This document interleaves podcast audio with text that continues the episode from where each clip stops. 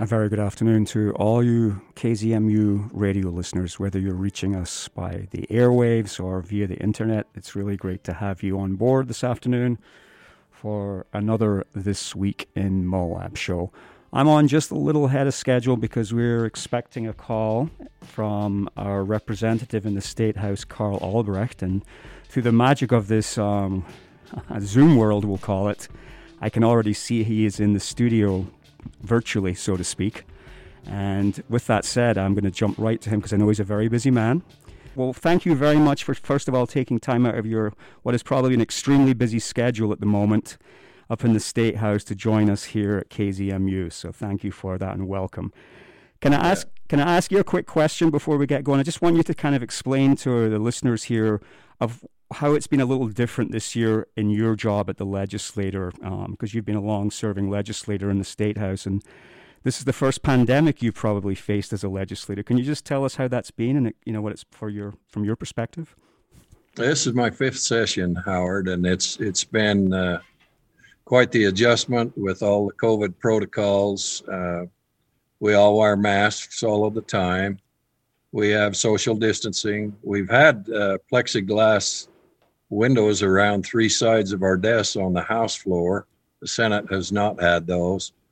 It, it's made it a little difficult to communicate with constituents. There's starting to be a few more come up here and visit me in my office. And uh, one thing I have noticed, Howard, is that uh, there's a lot more people using Zoom and, and testifying in committees that way, which uh, I think people are more willing to do that than sometimes testify in person.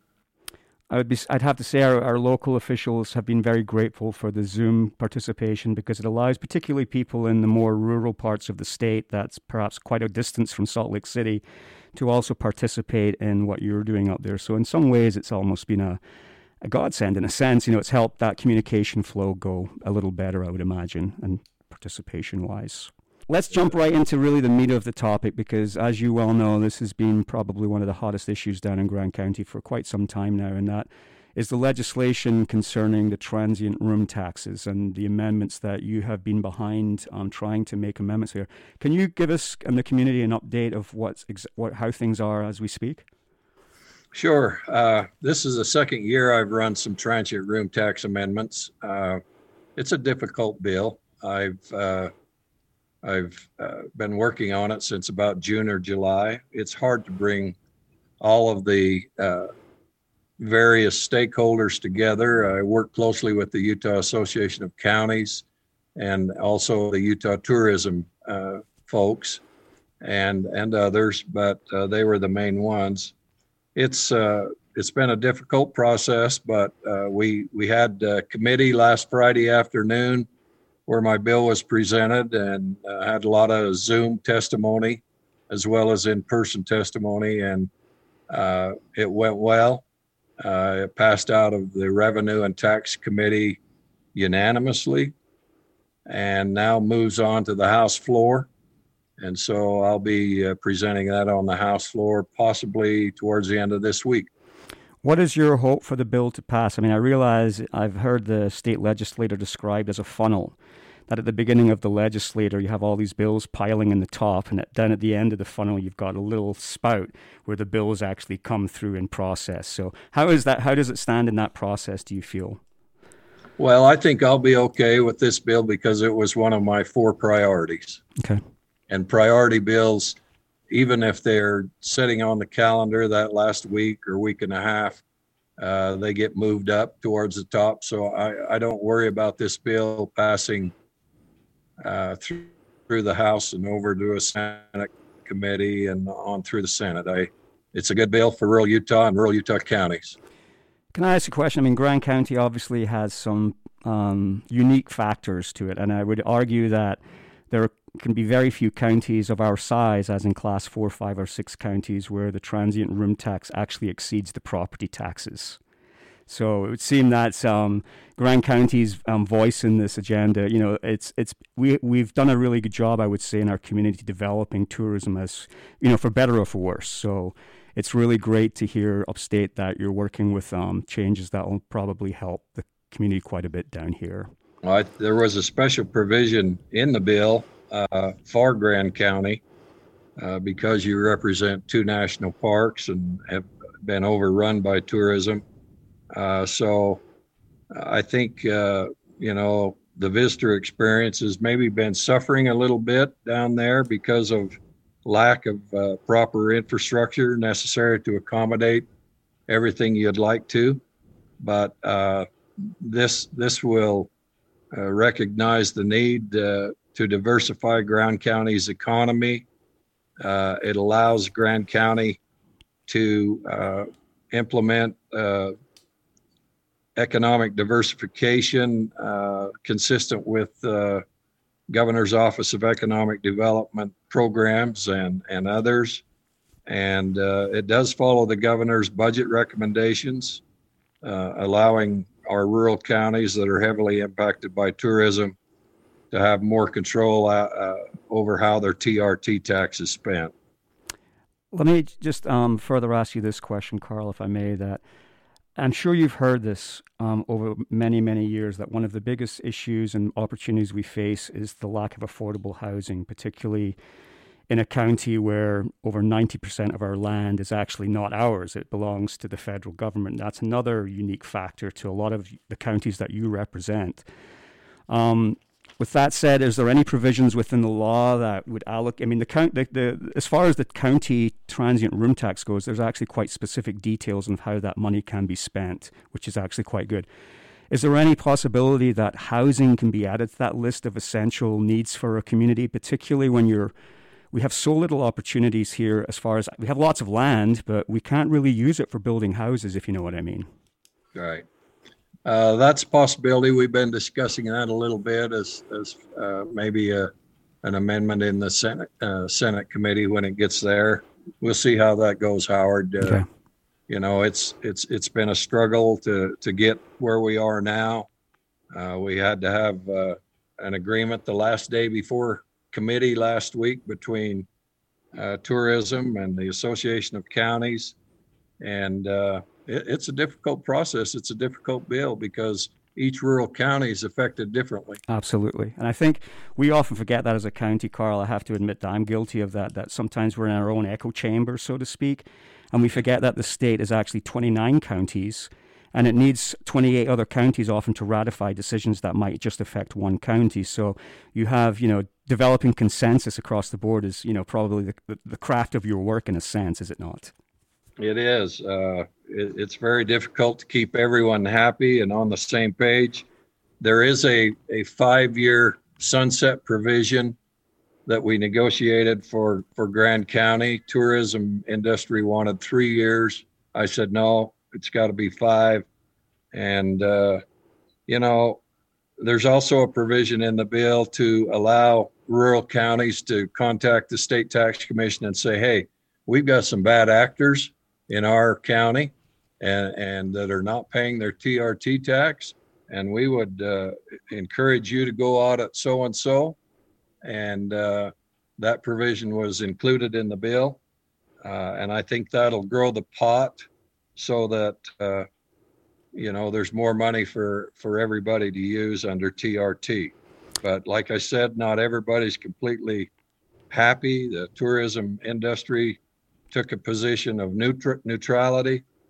But, uh, you know, you take a little county like Wayne County uh, with about 2,500 uh, residents that are 97% public lands, and the 3% that left o- is left over is is about 50% uh, green belt. So they really don't have yeah. Uh, a lot of room for taxation. Yet on holiday weekends, they've got all those people down there uh, going to Capitol Reef National Park and Canyonlands. And, uh, so it, it's it's hard to please everyone. I would have liked to have had county auditors to be a little more involved uh, in the auditing process, but through negotiations with the tax commission, that was eliminated. But overall, I think we got a pretty good bill for rural Utah. Uh, Grand County, I think, got a, a really good uh, exemption here to help them, and uh, hopefully we move forward and make life a little better for you down there. Well, we certainly appreciate all your efforts. I know your time is short. Is there anything else you want to, you know, just let us know about things that we should be keeping our eye on as a rural county, from from well, your perspective? Yeah, stay involved through, uh, you know, the online process, or if you want to come up and visit, welcome to have that. Uh, I know wintertime, sometimes the roads are not good, but uh, with this uh, COVID Zoom procedure, you know, everybody's welcome to get on and comment and help us out. Uh, you know how sausage is made. Sometimes it's not a pretty process, but in the end, it tastes pretty good. That's a great line to go out on there, Carl. And I really appreciate all your time and energy and efforts in helping us out here. And not, you don't often hear that, but I personally would like to thank you for all the work you do for our county as a representative. You, and keep up the good work. Thanks a lot, and good Have evening. A good Have a good evening. You too. Bye bye. Representative Carl Albrecht there are one of our two representatives, funnily enough. Um, some people look at this in different ways. I look at it as well. We have two representatives in our house of, at the state house as opposed to one, for whatever reason that occurs. Um, thank you, Carl, for participating and give us an update. It seems like that's good news for most people in town. And a couple of disclaimers I didn't get to prior to this um, discussion with Carl. First of all, that the opinions and statements heard in this program are those of the presenter and do not necessarily represent the management or trustees of KZMU, Moab Community Radio. And anyone with differing viewpoints is invited to call the office at 259 8824. And that's disclaimer number one. Disclaimer number two should be that um, for many of you listeners out there will know that I, the host, Howard Trenholm, wear a few hats in this town, and one of those hats is a, as a board member of the Moab Area Travel Council Advisory Board. So I just wanted to put that out there that um, I am involved in some of the processes that are taking place. And I will also say that I commend all the efforts that we've done as a community to be heard up in the State House with the TRT laws. It obviously works, and I, I think obviously the lobbying is working, and perhaps the next step will be I didn't ask about the ATV laws, but again, I believe our community suffers from unintended consequences of that state law, and this these um, workings with our leaders will be the way we can collaborate and also help solve some of our problems. I guess I do have a, um, two other guests who will be zooming in to be with us this afternoon uh, in a few minutes.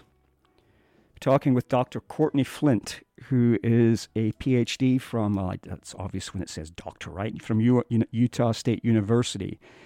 And she has been working on a well-being project across the state and is going to um, reveal some very interesting finds, particularly um, concerning he, us folks here in Grand and Moab. After Dr. Flint, um, Elaine Gizler will be joining from really with her. She's wearing a couple hats too, but this evening she'll be really focusing on her, her position on economic development. And what, with what we've just heard from the State House, it looks like there'll be more um, impetus for that particular position. But really going to talk about another uh, sponsored survey study that will be beginning to occur this year with a group called the Coraggio Group. And again, that is a very involved process engaging uh, the local community in the process of what the business we're currently in, which is tourism and hospitality. And Elaine will definitely allude and talk more to that as well as other areas within the e- role of economic development. If she has time, perhaps she may talk to a little bit about what we should expect from the tourism sector this coming year since it is imminent. Thankfully, through Zoom, we have our new our next guest in the virtual studio with us. Court, Dr. Courtney Flint, can you hear me okay? Fine. Can you hear me? Yes, I can. Very well. Thank you very much for joining us. I'll let you introduce yourself to our um, community here, if you would, if you'd like to, please. Absolutely. Thanks for having me. Um, my name is Courtney Flint, and I'm a professor of natural resources and sociology at Utah State University, and I'm also a community resource specialist for USU Extension. Are you are you based here in Moab? Or are you based elsewhere? I'm based in Logan. Okay. And what is your? Tell, can you tell us a little bit about your academic background, your your, and what you are, who you are? Yeah, sure, sure. So I have uh, two degrees in geography from NAU and Flagstaff, and from CU Boulder, and then I have a PhD in rural sociology from Penn State University, and all that was a long time ago. I've been around the block for a while. And you're now working in academia Lo- uh, up in Logan for USU. You're working on this project called the Wellbeing Project. Now that I would love for you just to really take it from there and explain what this is.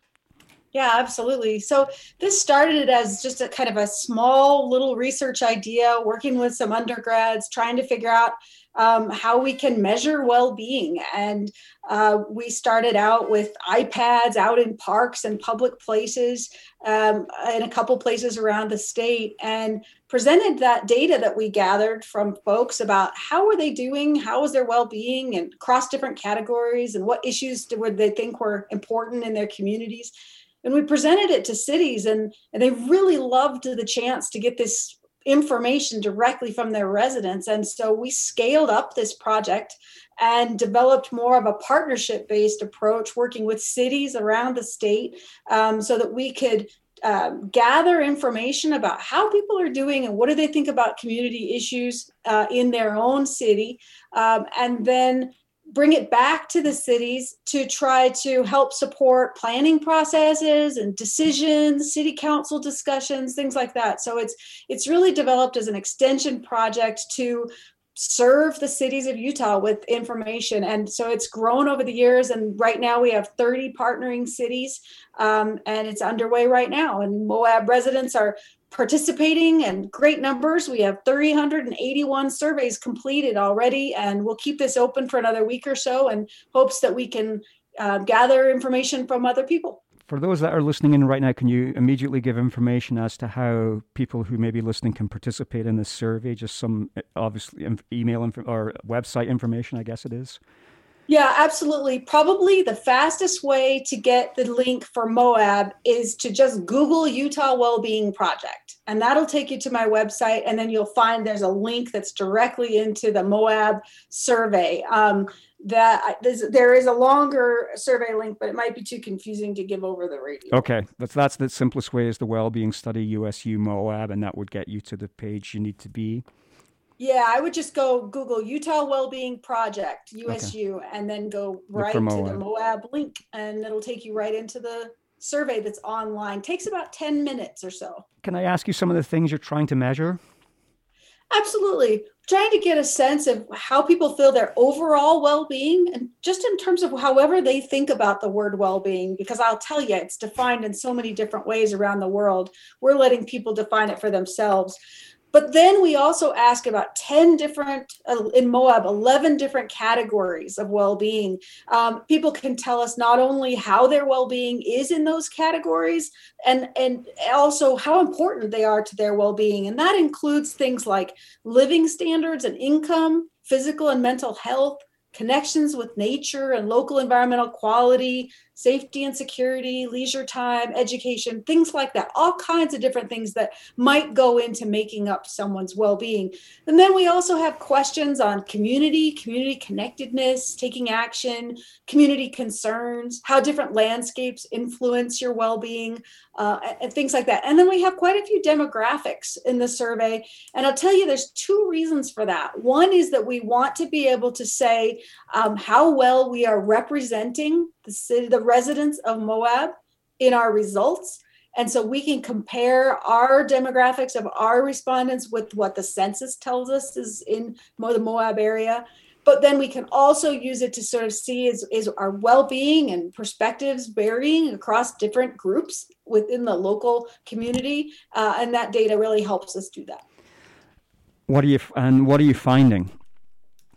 Yeah, so last year we found that um, overall, folks in Moab were very similar to other cities around Utah. The well being was about a 3.77 on a scale of one to five, and that's that's pretty good, really.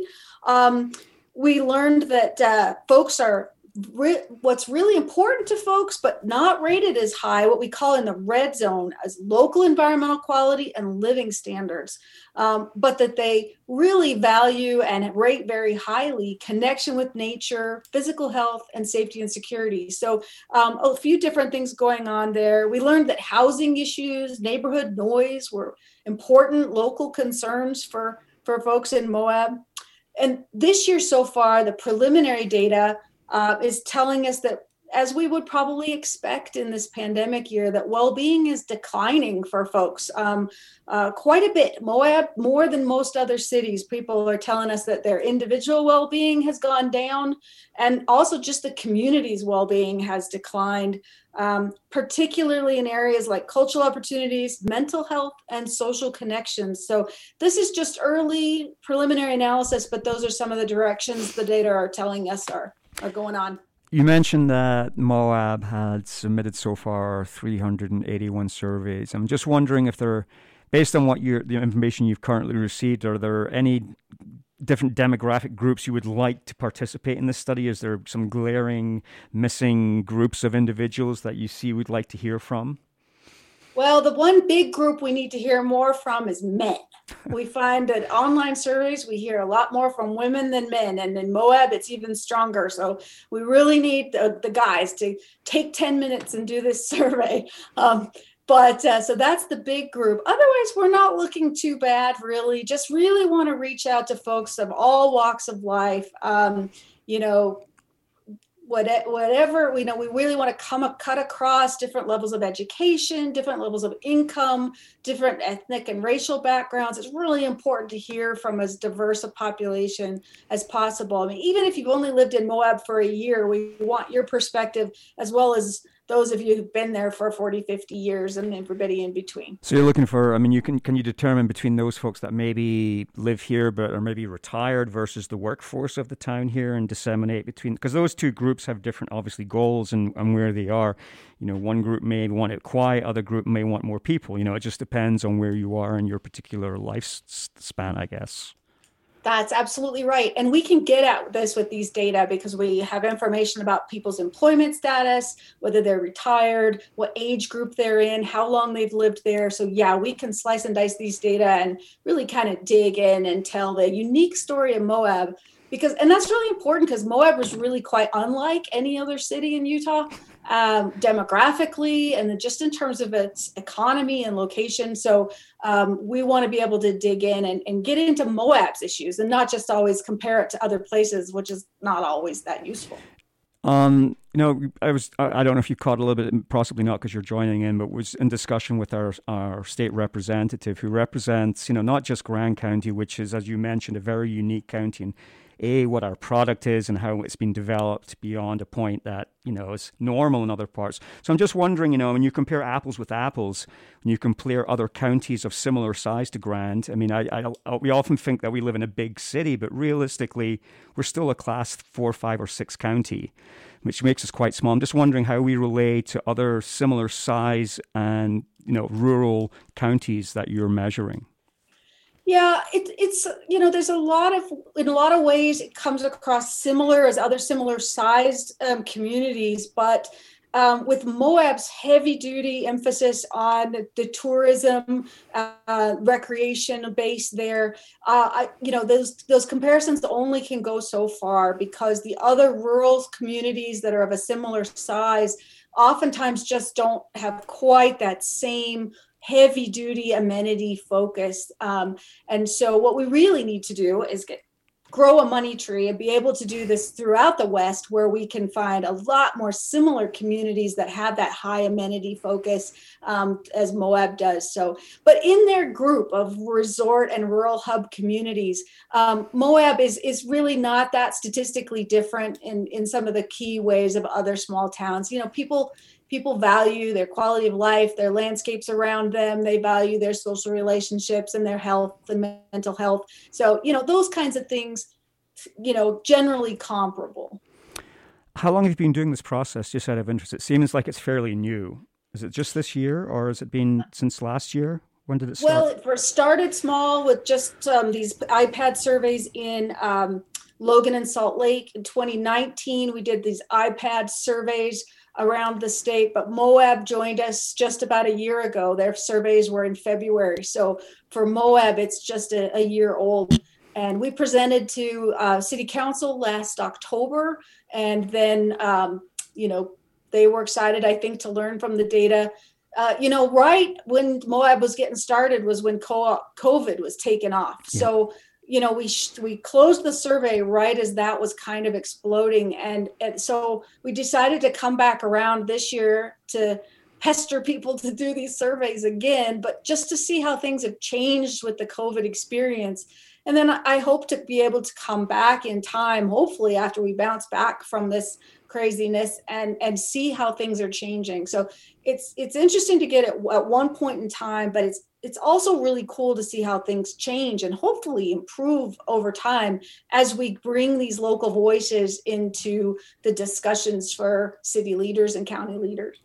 It's very interesting here because, you know, on the basis of our existence is hospitality and being, you know, kind to people and giving them service, etc. And and also within their own community, you mentioned mental health and well-being this community is a really tight community and does a lot of things together. And this last year has been quite devastating on that front. We have lots of, for a small town in Glenora, we have a ton of nonprofits, you know, multicultural center, free health clinic. This radio station you're talking to me is one of these examples of what we do in Moab. And radio is a little different, but much of the other um, entities require that, you know, participation of the residents. And it's been horrible this last year. I mean, a lot of us have been very isolated within our own towns. And, you know, I work in the restaurant sector, and even in that sector, it's been very isolating. You know, I mean, people are wearing masks. You're not at full capacity, and you know, we're, as much as there's many visitors here, there's still, you know, we're still in a pandemic. So, I mean, it's it's a very interesting time for you to be doing this survey, and particularly because you started before and are ongoing through a pandemic, and Uh, hopefully we'll continue, as you say, post pandemic to see to get a real picture. And I, I'm sure it'll be fascinating data for you to survey and, and feed and, and also give back to the communities. Yeah, absolutely. It's important. You know, we did find what you're talking about in the data. You know, we asked about the degree to which people take action together in response to local problems or opportunities. And Moab's, you know, average was 3.6. And not that that means a whole lot, but it's higher than in many other similar type communities. And that degree to which feel people people feel connected to the community, likewise, you know, really quite quite high. And one hopes that that will help Moab carry through. But boy, do we see the data this year uh, that decline in those social connections and and that's really clear that's uh, important in Moab. And it'll be interesting to see how that that changes. Um, yeah, for sure. We're also I'm also writing a grant proposal right now to try to generate more funds so that we can uh, try to develop uh, bring more resources and programming through extension to help address the local issues that pop up in the survey so when when we see an issue um, popping up that really want, needs more attention we can try to funnel those resources and bring people together to to address them with some resources. So hopefully we'll get that funded and and be back down there in Grand County to to try to work on that and really draw upon the the experience and all the knowledge that's right there in that Moab area to to develop some of those resources. Another question for you is is regarding you know from your standpoint, you're doing all this work. Have you had any feedback from you know the entities you're working with? Has had they been able to take the information you've given them and actually start formulating some policies based on you know the information you're giving them? I know it's a very new project, so I'd understand the wheels of democracy turn quite slowly at times. So I'm just wondering if there's anything you could you know to kind of encourage us to you know to even participate more that this stuff really works what you're doing and it does help.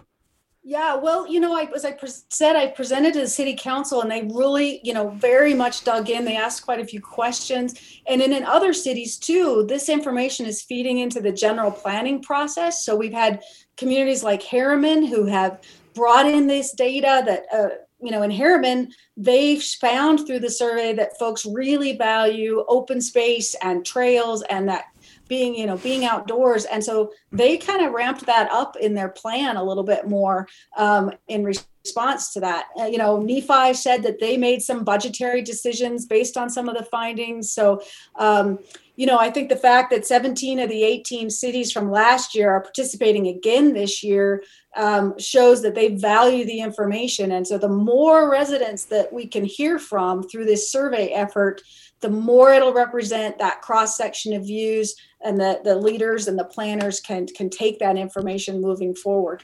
Well, it's really awesome that you're you know you're working with the local communities to try and enhance what they're doing. Just um, it's much of the discussion in Grand County, as you may or may not be aware of, is of course about economic diversification, and it's very interesting that the the body of um, the body that you represent has been, um, and in, in, the town that you live has been featured as a spotlight community is just an amazing, incredible town, Logan, with the university, which has over 3,000 employees um, just working with the university, as well as a, ver- a quite a really diverse county act- economic activity. What's really exciting for us here in Moab is that we have USU starting here. And I know it's a very humble, brand new, state of the art extension, but it's the beginnings of the first seed of what I think, you know, might be offer a lot of solutions for our community in the future as far as diversification goes. Higher education is a resource, I have always said to the leaders that I can talk to, that it doesn't run out. You know, it's not something that you can finish like, oh, that's it, our education's finished now. Unlike other industry in this in this state of ours that we extract from the earth, that has a finite resource. Education is an infinite resource. So it's really exciting that what you're doing and the more collaboration that occurs, I, it's going to be. A, a, a, I look the, the future looks bright in Moab, and you've talked about how bad this year has been, particularly in hospitality communities. I mean, we've been luckier than most down here. I have to say, just being involved, we're we're lucky that people crave nature and we have lots of it. You know? So, as you said in your wellness studies, but um, we're just hopeful that we can emerge from this.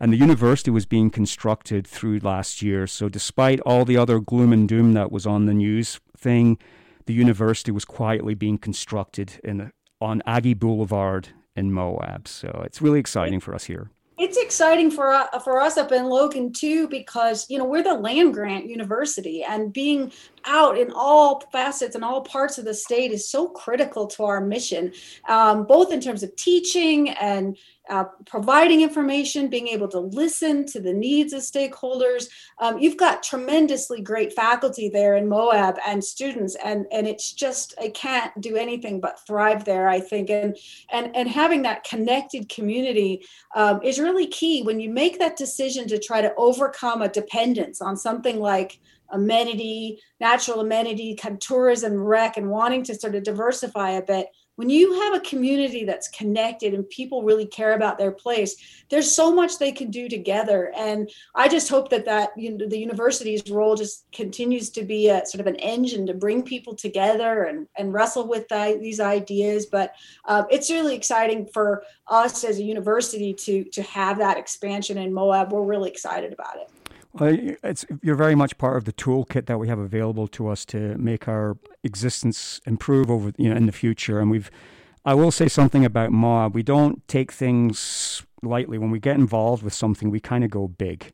You know, you can look at um, the hospitality industry here. There's been a lot of investment in this community by various entities that have really garnered a reputation that Moab has created for itself, and that we we're synonymous with outdoor recreation now, and we've earned that and we've perhaps gone a little over the top in that regard. So the, the university offers a little check and balance on what we have, and I think most of us in the community are extremely excited about you know the future. Even as small and as fledgling as it seems, the tourism industry was like that here. Was my point at one point.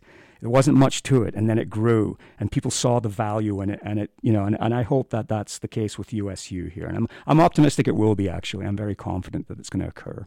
So yeah, I hope so too. And I think something that like this survey can help be a, a little counterbalance sometimes and and realize that there can be some pains along the way. And by bringing some of those local concerns, you know, these feelings that come through the data uh, really loud and clear that economic development is is many people say is just too fast. And so how do you how do you handle that development and that diversification and maintain the well-being for people who live there and that quality of life? You know, hopefully by bringing all of this bits of pieces of information to the table, it it creates a space for trying to work through some of the uh, the hiccups that can happen along the way. Well, again, thank you and your university's help in our processes of doing this. We're we're taking as many um, different methods as possible down here in the community to try and you know we definitely hear. I think the community hears itself, and we know what, our issues are. And are very willing to work towards solutions too. But it's really great to have data from your point to back up, you know, policies. It really, I think, helps the lawmakers here to do their job better. I believe. So thank you. Right. Well, thank you for having me today. It's it's great to get to know Moab a bit better through this process, and I just hope I can get back there soon to to work with y'all to interpret the findings and and see where we can take this in the future. So thanks a lot for having me, and everybody go to that Utah Wellbeing Project and find the Moab link and take the survey for us. Again, it takes just about 10 minutes or so, and we really value your opinion. And we'll make sure that appears on our, our web page too for people to see when they go to our radio web page that, that your information is there too for that survey. So thank you that again. Is fantastic. All right, we'll get the word out for you, and we'll look forward to. I'll, the station will definitely check back in with you because it's an ongoing project. So it's nice to just check in from time to time to see how things are going. Absolutely, I'd All be happy to come back when we can talk about the results. And with Zoom, it's very easy to be here, isn't it? It's just not quite as nice as physically being in Moab. I understand you'd much rather actually be here with us now, but that those days will be with us with us in the not too distant future. I'm I'm sure. I look forward to it. Thank you, Thanks Dr. So Flint, for and for your time, and um, we'll see you next time. Thank you very much. That was Dr. Courtney Flint, and you're welcome to stay online there if you wish, Courtney. Um, I do have uh, Moab's Economic Development Director coming in, so please feel free to, if you wish to sit in and listen to her. She's got lots of words of wisdom too, I'm sure. Hi, Elaine. Hello. Can you hear me? I do, Elaine. I just see a beautiful awesome. picture of snow and arches. Is that you? You've yes. changed since I saw you last. Our viewers can't see this picture, obviously. I'm, I'm, I'm hoping for snow. That's fair. Don't hold your breath. I know, I know, I know. Um, Elaine Gizler is a, uh, a woman that wears a couple of hats at the county. She is long known as the Moab Area Travel Council Director, but more recently has undertaken the role of Economic Development Director in Grand County. So, with that hat, um, I, intro- I, welcome you to KZMU Studios again, Elaine. Thanks for participating this well, it's a pleasure to be here, and I wanted um, uh, Dr. Flint to know that I did take the uh, Utah Wellbeing Survey.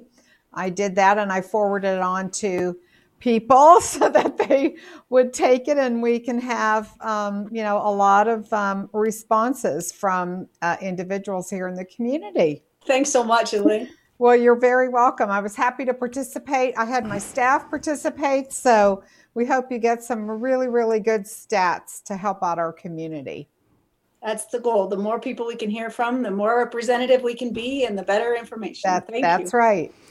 Well, Elaine, you have a very busy plate, I would imagine, at Grand County right now, trying to balance all the different roles. But this afternoon, we're really going to really focus in, and we could spend hours talking about all the work you're doing on. But I really want you to kind of lead off with this um, kind of groundbreaking project with the Coraggio Group, and mm-hmm. really explain its purpose and you know how in, involved it is at a level beyond Grand County too. That it's kind of it's it's there's certain you know partnerships with the state in this too. So I'll, I'll leave it to you to kind of exactly. Well, thank you. It's a pleasure to be here, and I'm happy to um, uh, give some uh, additional insight into what we're planning on doing. And Coraggio is a uh, company that has done work with other counties here in Utah, Carbon, Emery, and, and several others, uh, where they've worked with counties to discuss and come up with a strategy uh, of how to take and build their tourism economy. Well, we don't have that challenge because we're already there. We have an opposite uh, challenge that we're going to work with Coraggio on, and that is uh, processing a, um, a destination stewardship plan so that uh, we will be able to take and um, and move our community forward. So what it is is really taking a look at our current uh, area here, uh, putting together a group of individuals from business, residents, uh, leaders of the community, a combination of individuals that will help to facilitate us moving forward. And what happens is Coraggio will uh, work with us to um, touch on the neighborhoods, the residents that they live in, the small businesses that they run, and really just get an understanding of what, where our community, where we'd like to see our community be uh, in 10 in 10 years. Hopefully we'll get a sense of it sooner but but sort of long-term planning which i i think is something that we've not really done in grand county uh, in many areas. And i think the time is right to move destination stewardship get input and hear voices uh, from the community so that they can weigh in and feel like their voices are heard so there will be basically three different phases to this entire process. And I have to say that the Utah Office of Tourism provided this opportunity to uh, the counties within the state, those uh, of us that wanted to take advantage of it, by co oping the cost of this. So they'll pick up 50% of the cost, and the the other 50% will come out of the tourism budget. But the state uh, tourism office really understands the challenges that our community has uh, with tourism. So it was really wonderful to know that they're supportive of, of this process. So, really, what the plan is going to focus on is stewardship of a thriving destination rather than a development of an emerging destination. Uh, they, we're going to have extensive stakeholder engagement throughout the project so that we can ensure that the plan is locally driven and not coming from the outside to tell us what you know we need to do. So there's there's significant community buy-in to the strategies uh, and we'll number uh, narrow the number of dest- destination imperatives to say three to five um, projects that we we need to implement over uh, the next uh, up to 10 years. So it's really exciting that we're going to start this process uh, because as i said we've never done it but there'll be three phases the first uh, phase is really to plan on aligning this project with our goals, identifying um, planning inputs, and really trying to develop a very clear, clear picture of the current tourism landscape and the opportunities and challenges we have for the county. So, I mean, let's face it, tourism is the number one revenue driver in our county. Uh, we definitely have to look toward diversification of it. And I hope to be able to use this survey to help the economic development effort to diversify our economy. So I think I think the survey will be welcome. It won't be easy going through the process. As you know, we have a community that that can uh, really bring out their voices. They like to engage. To do. They like, like to, engage. engage is how right? I like to put it, which is right. great. Honestly, it's democracy. no, I think it's I think it's fantastic. And then we we will be able to provide them. We'll have to provide them with a lot of our regional data and research that we have uh, here in the economy. So we'll look at uh, statistics that I actually collect, which is you know, visa spending, occupancy spending, uh, different visitation metrics that we're using.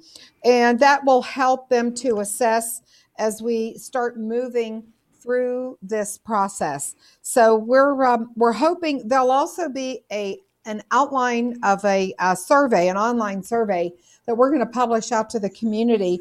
And the Utah Office of Tourism is really going to help to uh, make sure that the local community is aware of this survey because as as Dr. Flint had indicated the more people that you can get to respond to these surveys the, the better the information is and the more we can do with that information that, that we'll be capturing. So they're going to help promoting the engagement with the survey so that we gain the highest participation possible.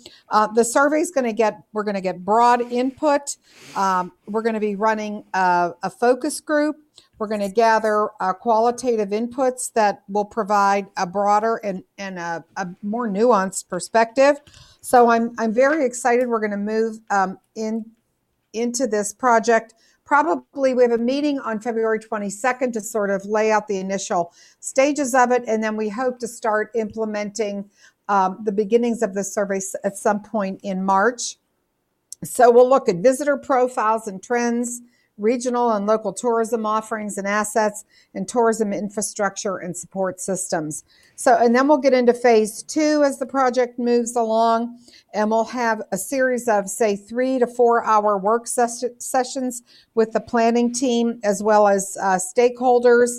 So, we're really going to get all of these individuals involved and really get uh, clear on the background information and build an understanding of the destination through the visitor's eyes and through the local community's eyes. Uh, and then we will have, um, uh, let's see, we're going to also have an online event. We're going to have a Zoom event since we can't meet in person, but we will ask the local communities uh, the individuals to come on to Zoom. And I hope that we'll be able to have a couple of different days and maybe sketch out the times for people if they're working and they can get on in the morning, afternoon, evening, whatever. Again, we want as much input from the local community as possible. And then we'll wrap up with um, phase three so that we call we call that get moving where we're going to uh, have the final presentation of this plan to the stakeholders and share the work done by the planning team and capture any of additional recommendations for changes that might need to be included in the formal documentation and i think that um, the plans that Coraggio will work with us to develop are plans that can be easily implemented and not complicated. And that's exactly what we want. So I'm really excited that we're going to uh, start this process. It sounds incredible, Elaine, that you're engaging. Again, another tool, you know, in the toolbox of how to make it better. Can I ask you a question? Does this have anything to do with the direction you, as the Travel Council, have been taking in with the Global Sustainable Tourism Council participation? That this seems to parallel that process too, that it seems to complement that process, and maybe even explain to the, the listeners out there who are what is the Global Sustainable Tourism Council? About three years ago, uh, as I was looking uh, at our community, and I had the opportunity to work with Rosemary Russo, uh, the sustainable sustainability director here at Moab City, uh, and we uh, were working together on these projects and discussed how we could move our community forward, the businesses forward, help everyone, so that our community could be uh, more sustainable. And from that, uh, as you know, we did a, an amazing nine minute sustainability video. I had I had to have that created because I think that speaks to we might be a small community, but we're powerful. Uh, we have done so much in our community to work towards sustainability, and I have to congratulate those individuals that have been out there, as you, Howard, have put solar on your building. I mean, people just like that that have really gone the extra mile to make this uh, all work. So we we put the video together.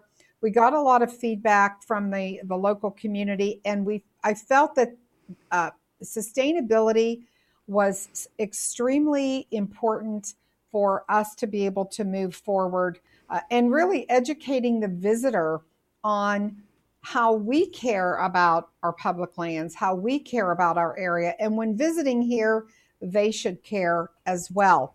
So, uh, the Global Sustainable Tourism Council is an organization that I might add we joined uh, three years ago and and had encouraged sustainability uh, conversation throughout the state. We were one of the very first communities to establish and really talk about a solid uh, sustainability agenda. And this year, the state of Utah joined the Global Sustainable Tourism Council. I was going to ask. So, I was going to ask you, Elaine, because I mean, uh, it's it's very difficult to pat yourself on the back for what you do, but I mean, for many ways, this community leads.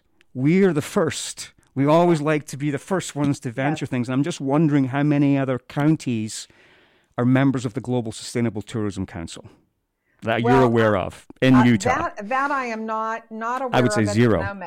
I would, sole member. I would say it's us, and then it is now uh, the state of Utah, which I am thrilled about because we started we started in kind of a quirky way with the do it like a Moab local because the Moab locals love our community. We want to preserve it, protect it for many generations to come. So we we felt that uh, getting that message out there, and I believe that that really helped uh, the state to understand because they saw, you know, positive. Of course, there were some negative things, but more positive than negative. But they they really understood that talking about sustainability and how we can care for all of our public lands, how critically important, uh, what a, what an important subject it is. So, uh, yes, I'm happy to see that the state moving in that direction and sort of taking our lead. Well, I mean, uh, often you don't hear that. I mean, I know you're you sit in a much maligned position that a lot of criticism is heaped your way, which isn't really, I would say, directly your fault. I think there's anger related to the state laws. And I don't know if you caught an earlier part of the show when Carl was on the air, and it looks like things are moving in that regards. And, you know, he's listening to our community. And I think what he's doing is it just shows you how when we work with our partners, whether it be state, local, federal, we can achieve so much. Yes, and when we work against them and in conflict with them, we achieve nothing, you know. And I, I really believe you're bridging those gaps upstate and trying. You know, we've got a very hostile local community, as you know. You know, with things that you know, and it's it's a we have a very successful economy that's overwhelmed us in a way, and it's it's it's hard now because it's already been developed and you know, the hotels aren't going to just all of a sudden disappear and the campsites on the federal lands aren't going to just vanish. And we, people crave us. I mean, uh, people crave nature right now. I mean, we just happen to be doing this really incredible job from a mining town into a tourism town to say, come to visit us and we've right. done maybe too well at that, you know. And exactly. it's we're almost a vic- I would say that in a sense that we're a victim of our own success. You know, we've right. we've really kind of created some real opportunities for us. But what you're working on are often these solutions based initiatives. I would say. Well, and that's true. And I I believe uh, I'm really happy to represent economic development in Grand County and tourism being a part of economic development. And I really feel it is it. I I want to leave something behind for our, our community and our children. I don't think we should continue to export our children out of Grand County. We've got to find a way to bring businesses here, jobs here for people to be able, their children to come back here and be near their parents, their grandparents. And I, I think it's important that we find a way to really work on a better balance. Uh, and, and I'm building and strengthening our relationships with the governor's Office of Economic Development the economic development uh, uh, of Utah, the corporation. So I, am really working with all of the state entities uh, to really try to find ways uh, that we we can help uh, to diversify the economy here and not be so dependent on tourism and bring uh, businesses in that are clean businesses that are well paying jobs so that we we really can better our community. I'm looking forward for the next 10 to 20 years and what will Moab, I won't be here, I'm sure. I will be um, in another place. Uh, but where will this community be in 20 years from now? And what can we all do now to make it a positive impact on our community in that way. Well, it's funny you mention that because it's my understanding that the county is seeking um, volunteers to serve on a new advisory committee that has economic diversification on its list, which again is coming. You mentioned yes. from the state govern- from the governor's office, right? This this yes. new. Do you want to talk to a little bit about that because I believe there are still positions you haven't filled those positions yet as a commission. No, actually, um, the applications had to be in, uh, I believe, a week ago, okay. and uh, people had to submit their applications, and questions just went out to the individuals that applied. But I think it's really, uh, and actually, Commissioner Curtis Wells uh, set that up, uh, and, and the commission approved it, and I really think that that. Uh, because we'll be working with the county commissioners, planning and zoning, in business individuals, into just individuals in the community.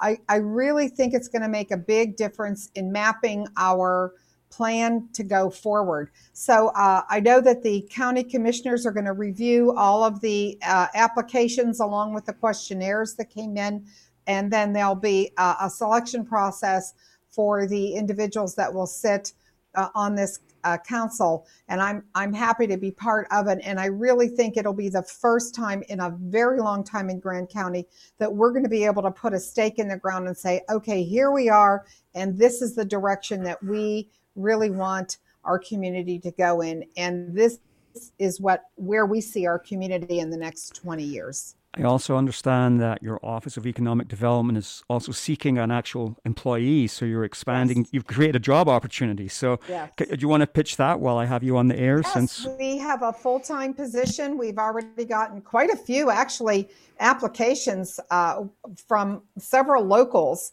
Uh, which is exciting. So we're going to conduct interviews uh, this week and next week, and then we'll we will be uh, selecting our choice for this full time position that I believe is going to be a real asset to the community because what we're hoping to do are to take uh, some of the statistics, all of the statistics that we gather in tourism, to be able to have this individual work with the local businesses so we can map out a plan, review what the business is doing, maybe give them some guidance. We, you know, our businesses that are here are so important and we have to help them expand. We have to find ways for them to grow and we want we want to retain them and we want to expand them. We don't want businesses leaving to go somewhere else. So it's important to keep the businesses that we have here uh, in our local community these entrepreneurs have worked extremely hard like you to uh, grow their business and we want to do everything we can to help make them even more successful well, you know, the rising tide lifts all ships. So the the stronger the economy is, it's better for everybody on the ship. And you know, we're we're very fortunate to have what we have. I mean, uh, this last year has certainly shown the world that you know things can change on a heartbeat, and you know you can't rely on things. But the one thing I think that a resilience of what people seek, and I always try and remind all the people that maybe are not so keen on the tourism, but imagine the first time you came to Moab and saw this space Okay, I, I, I, urge everybody, in whatever position you are in the community, to put yourself back to that initial space of when you first came here, and what this place did to you, mm-hmm. and what the nature did to you, and how it it made you feel more human. It made you. I mean, and the re, and we don't have to. These are the, the number of things that describe what we offer here. But in so many ways, in this year of all years, we've done so much to heal Americans mm-hmm. who have had a troubled year and just seek just a semblance of normal life again, not asking for too much perhaps, but just an opportunity to visit nature. We have national parks here. And through last year, I mean, we've had mask ordinances and everything else, but just our nature of what we do has been a part of the healing process for America. Because last year, as you know, we only saw Americans and we saw a lot of Americans here yeah, because we, they wanted we, to be here. It's true. We lost, we generally generate about over $10 million um, of visa spending, uh, just visa. Uh, from international visitation, and we did not have any visitation, international visitation in 2020. And I know when uh, things opened up, uh, you know, people being in their houses, cooped up for months, the chance to get out in the fall and be in open space in a, in lands, public lands, and uh, just people coming and feeling uh, just a sigh of relief that they could be out somewhere other than than in their home. So I think um, I think we're going to see definitely see more of that. Obviously, I think the international uh, traveler is going to start to tick up just a little bit um, as we move into fall. I know the airlines are are talking about um, you know things that are going to happen. I'm on conference calls uh, this week and next week to get updates on uh, on tourism. And I do sit on the U.S. Travel Council Tourism Board, and I'm excited to be part of uh, a board member. So I'm going to be learning about that, and I'll be happy to share that with you as that information. Elaine, our time has just flown by, not long enough with you, well, dear. It's been a pleasure. Likewise. Well, next time we'll have you up, and there'll be lots of updates because you've got a lot thank, going on in your yes. office. And thanks for all you yes. do for our community, Elaine. Appreciate thank you. you. Thank, thank you very you, much. Bye bye. Bye bye. That was Elaine Gizler. Sorry, running out of time. This live radio thing, it just kind of puts you in a spot. But thanks to all the guests this evening, starting with Representative Carl Albrecht. Really pl- privilege and honor to have you call into us and give us a live from Salt Lake update. Dr. Flint talking about well being, and Elaine Gizler, our very own, working on ways to make our community better and hearing the concerns of the residents and trying to find solutions. Isn't it great to live in Moab, folks? Aren't you glad you're here and not somewhere else? Let's just continue to make this place a better place. We'll keep that dial at KZMU. It's all you need. And thanks for being such a participative listener and all your support to KZMU. Look forward to doing this with you again in the not too distant future. March.